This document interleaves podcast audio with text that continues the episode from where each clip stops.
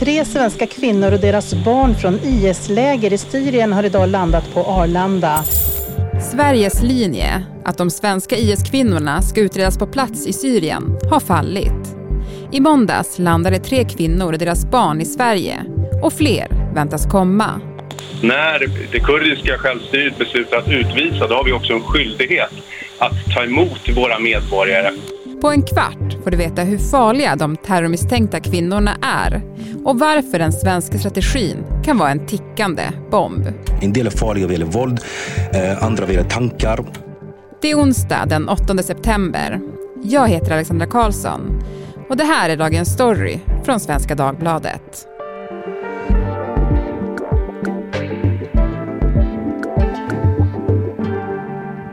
Frida Svensson, du är grävande reporter här på Svenska Dagbladet och Jesper Sundén, du är Mellanöstern-analytiker.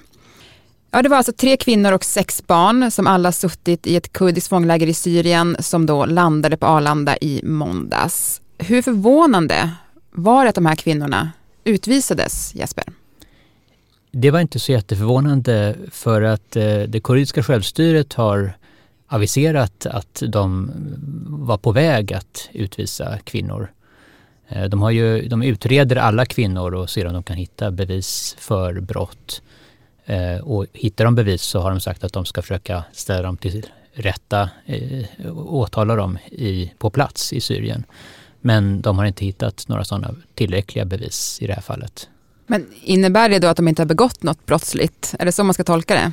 Nej, eh, jag, jag, talade ju med självstyrets representant eh, i Sverige häromdagen och han, han sa ju det att de är fortfarande misstänkta. Det är bara att de har inte hittat tillräckliga bevis för att det ska leda till åtal, enligt honom.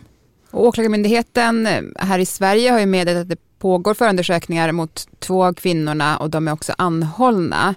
Eh, vad är det för någonting som man utreder? Alla IS-kvinnorna utreds för krigsbrott eh, när de kommer hit. Eh, de begått terrordåd eller, eller mord. Och sen finns det ju även andra brott. Eh, som, det finns ju en kvinna till exempel som är dömd för egenmäktigt förfarande med barn och, och, och sådana typer av brott. Och vet man vad de har för bevisning nu? Vad finns det för bevis? Vet man någonting om det? Det vet man ingenting om. Eh, och det är ju ganska svårt för svenska myndigheterna att, att eh, åtala och utreda det här eftersom eh, allting har, det, de brott som man mm, undersöker de har ju begåtts på plats i Syrien. Så än så länge så har ju ingen kvinna dömts för terrorbrott i Syrien. Och en av de här kvinnorna som återvänder nu i måndags, eh, mot henne finns det ju ingen brottsmisstanke i nuläget i alla fall. Vad vet man om de här kvinnorna som har kommit tillbaka? Ja, enligt uppgift så är ju två av de här kvinnorna systrar. Eh, men de har kommit till Syrien vid två olika tillfällen. Den yngre av dem reste med sin mamma när hon var mindreårig. Eh, så hon har ju varit medföljande och kanske inte lika övertygad som sin stora syster som reste dit själv. Och vad väntar de nu? Ja, nu är de ju anhållna och nu kommer de att utredas och eh, barnen är omhändertagna. Och, och vad som händer, ja det beror ju lite på vad, vad de hittar. Men de flesta, de flesta kvinnor som har utretts för, för terrorbrott, de utredningarna har ju lagts ner. Sen finns det ju en tredje kvinna också. Det är eh, en kvinna som ingick i en kartläggning som Svenska Dagbladet gjorde om vilka eh, IS-svenskar som hade gripits av kurdiska styrkor. Och, och, en av dem som ingick i kartläggningen var en av de tre som nu är, är hemma igen. Hon är från Västsverige eh, och var också gift med en annan svensk man som, som kommer från nordvästra Stockholm. Och han, han betraktades som en, som en ökänd terrorist. Eh, och han greps också av kurdiska styrkor eh, och eh, är troligtvis kvar eh, i Syrien. Men bara det här att de faktiskt har rest till IS, är inte det olagligt? Jo, det är olagligt nu. Men det var inte det då när de reste ner. Terrorresor de blev olagliga 2016 och förra året blev det olagligt att vara medlem i, terror, i en terrororganisation. Så Sverige har inte samma möjligheter som exempelvis våra grannländer. Som i Norge där i våras dömdes en kvinna till fängelse för att hon helt enkelt har varit med i IS. Även om hon har varit hemmafru så har hon genom att laga mat och sköta om sin make som har begått terrordåd så har hon liksom bidragit till terrorn. Men den möjligheten finns inte i Sverige. Det var 2012 som både män och kvinnor började resa från Sverige för att delta i kriget i Syrien. Säpo höjer återigen den officiella siffran på hur många det är som åkt till Syrien för att strida sedan 2012. Nu är 110 individer bekräftade, varav runt 30 har dött och runt 40 har återvänt tillbaka till Sverige. Totalt anslöt sig omkring 300 personer till terrororganisationen IS. Ungefär hälften av dem har återvänt. De som har blivit kvar har antingen dött i strid, tagits till fånga eller sitter i läger eller fängelser i norra Syrien. Av de som reste från Sverige var en tredjedel kvinnor. Frida, du har ju pratat med en av de här kvinnorna som fortfarande befinner sig i lägret. Hur beskriver hon att livet är där?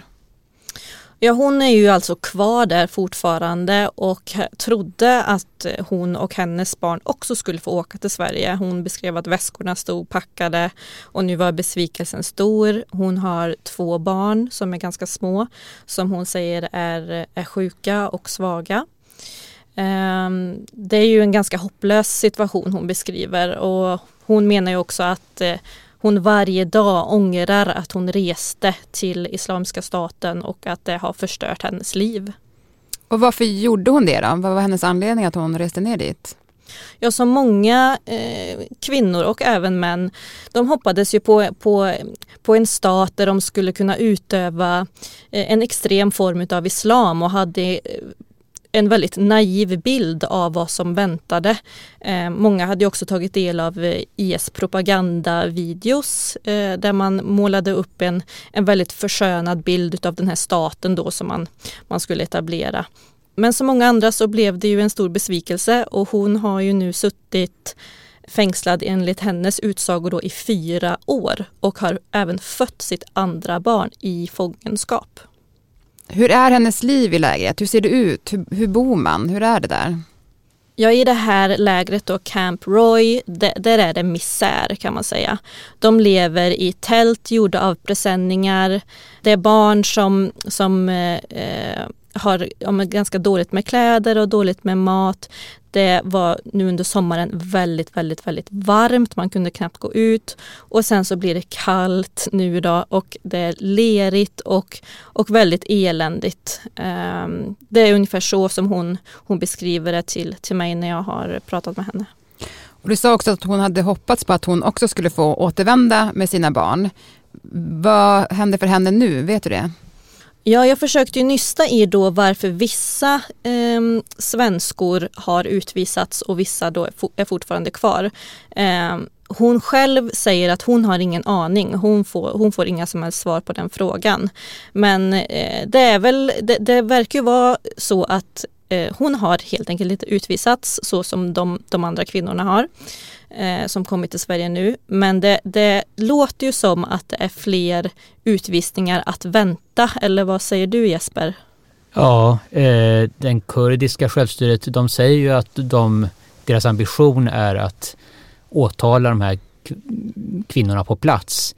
Men eh, det har de sagt eh, flera gånger under de senaste två åren. Och i själva verket så finns det ingen, det finns ingen domstol de har inte ens byggt, eh, de ska bygga en byggnad där domstolen ska vara, den är inte byggd. Det finns inget, de har inte de rättsliga experterna, de har inte den rättsliga kompetensen. Det kommer inte ske några rättegångar här. Eh, så att eh, det som kommer hända är att sannolikt att alla kommer utvisas till Sverige. Den svenska regeringens linje har ju då varit att alla IS-svenskar ska ställas inför rätta på plats. Men vi hörde ju nu då att det kanske inte kommer bli så alla länder har ju inte haft samma linje som Sverige. Till exempel Finland har ju tagit hem eh, sina kvinnor eller finländska medborgare. Eh, varför har man resonerat så olika? Ja, alla länder säger att de bryr sig mest om barnen. Men i Finland så har man dragit den slutsatsen att barnens bästa är så viktigt så att därför är man beredd att ta hem även kvinnorna om det krävs för att få hem barnen. Och, det, och så har man utsett en särskild eh, diplomat, eh, Jussi Tanner, för att resa ner på plats och träffa kvinnorna och, och utreda hur farliga de är och vilka risker det kan medföra. Och de, han har ju kommit fram då till att ja, även om det finns vissa risker med att ta hem mammorna så är barnens bästa är så viktigt så att vi ska ändå ta hem dem. Så att Finland har aktivt tagit hem kvinnor från lägren och även hjälpt kvinnor som, som har rymt att komma hem till Finland. Danmark hade tidigare samma inställning som Sverige att nej, vi ska inte ta hem några kvinnor och eh, ja, barnen går inte att ta hem dem utan kvinnorna, ja då får de stanna där. Men i maj så ändrade de sig för det har varit ett eh, politiskt tryck eh, mot Socialdemokraternas som sitter i regeringen, deras stödpartier har krävt att barnen måste komma hem. Och regeringen ändrade sig när den militära underrättelsetjänsten i Danmark gjorde bedömningen att det är mycket, mycket farligare att barnen blir kvar i de här lägren och radikaliseras och blir vittra på Danmark än att vi tar hem dem till Danmark. Jag talade med Thomas Hammarberg som är socialdemokratisk riksdagsledamot och var en av de svenskar som arbetade fram barnkonventionen eh, inom FN. Och Sverige har ju antagit, gjort barnkonventionen till lag ganska nyligen. Och enligt barnkonventionen så ska barn, man ska alltid se till barnets bästa när man fattar beslut. Så att enligt honom, han är ju ganska kritisk mot regeringen eh, och tycker att ja, men här, här borde man verkligen sett till barnens bästa och, och aktivt tagit hem barnen och mammorna om det var nödvändigt. Men kommer Sverige fortsätta ha linjen då att de ska ställas till rätta på plats? Eller kommer det här förändra någonting i Sveriges linje, tror du? Jag tror inte vid det här laget att Sverige kommer förändra sin linje. Men man kommer att se, man kommer ta hand om alla kvinnorna när de utvisas till Sverige och ta hand om dem. Och barnen, ja, i första hand är det ju barnen man är intresserad av att, att verkligen hjälpa. Vi planerar inte att ta hem några. Vi har ingen repatriering, men vi räknar med att det kommer att bli fler utvisningar. Enligt utrikesminister Ann Linde finns det åtta kvinnor och 16 barn kvar i fånglägren i norra Syrien. Även de kan nu komma att utvisas till Sverige. Mot de kvinnliga IS-anhängare som återvänt till Sverige det senaste året har det inletts förundersökningar om krigsbrott, men inget har lett till åtal. Men i mars dömdes en 31-årig kvinna till tre års fängelse för grov egenmäktighet med barn för att hon tagit med sitt tvååriga barn till IS i Syrien. Alla kvinnorna eh, utreds ju för terrorbrott. Eh, men flera av de här utredningarna har ju lagts ner. Och det, men, men misstankarna kvarstår ju så att säga. Om det dyker upp nya bevis så, så kan det tas upp igen. Det som också har hänt är ju att när eh, kvinnor och barn kommer till Sverige så är det en ganska stor social apparat som, som då sluter upp och man eh, har ju omhändertagit eh, många barn, socialtjänsten har gjort det, eh, för att liksom säkerställa att deras eh, hälsa och, och välmående tryggas. Eh, men sen så, så, finns det också exempel på när att återvändare då har, har kommit tillbaka till de här extrema miljöerna på hemorten igen. Så eh, absolut så, så håller man ju koll men det är ju alltid svårt när vi pratar om individer som inte kan bevakas dygnet runt. Eh, så att det är ju fortfarande en väldigt viktig fråga för Säkerhetspolisen vad som egentligen, vad som egentligen händer med, med återvändarna ett argument som har framförts är att de här kvinnorna som har varit kvar eh, i lägren eh, och som kommer hem nu då, de har varit kvar i kalifatet väldigt länge och att man därför kan anta att de är eh, väldigt radikala just för att de har stannat så länge. Är det en rimlig analys att göra tycker du Jesper? Ja, det är troligt. De har ju stannat under, under svåra förhållanden hos IS. Och det, undersökningar, forskning visar att eh, kvinnor är mycket mer, har varit, kvinnorna som har rest till Syrien har varit mycket mer eh, ideologiskt övertygade och religiöst övertygade än vad man i allmänhet har trott. Många har fört fram teorier om att ja, men de, de är ja, lurade med, ja, med paradis och, och ska träffa spännande män. Och, ja, jag vet inte allt. Men, men, men i själva verket så, så har de varit mer eh, liksom med på budskapet och, och eh, liksom det som har hänt. Men för att sammanfatta då, hur farliga är de här kvinnorna? Det ärliga svaret är väl egentligen att vi inte vet och att de därför måste utredas och följas upp väldigt noga. Man kan ju ändå se att har man faktiskt valt att åka och man har hamnat i en sån här svår situation, att det har fungerat som en sorts avradikalisering. Vi kan ju också se ett hot från individer som ville åka och ansluta sig men som aldrig aldrig kom fram så att säga. Att, att de har också en benägenhet att vilja utföra eh, terrordåd eller liknande. Men det ärliga svaret är att vi inte vet förrän vi utreder dem mycket noga och följer dem under lång tid. Tack Frida Svensson och Jesper Sundén för att ni var med i Dagens Story. Tack så mycket. Tack. Programmet idag klipptes av Lasse Edfast. Redaktör var Maria Jelmini och jag heter Alexandra Karlsson. Klippen som hördes i dagens avsnitt kommer från Sveriges Radio Ekot och SVT Nyheter.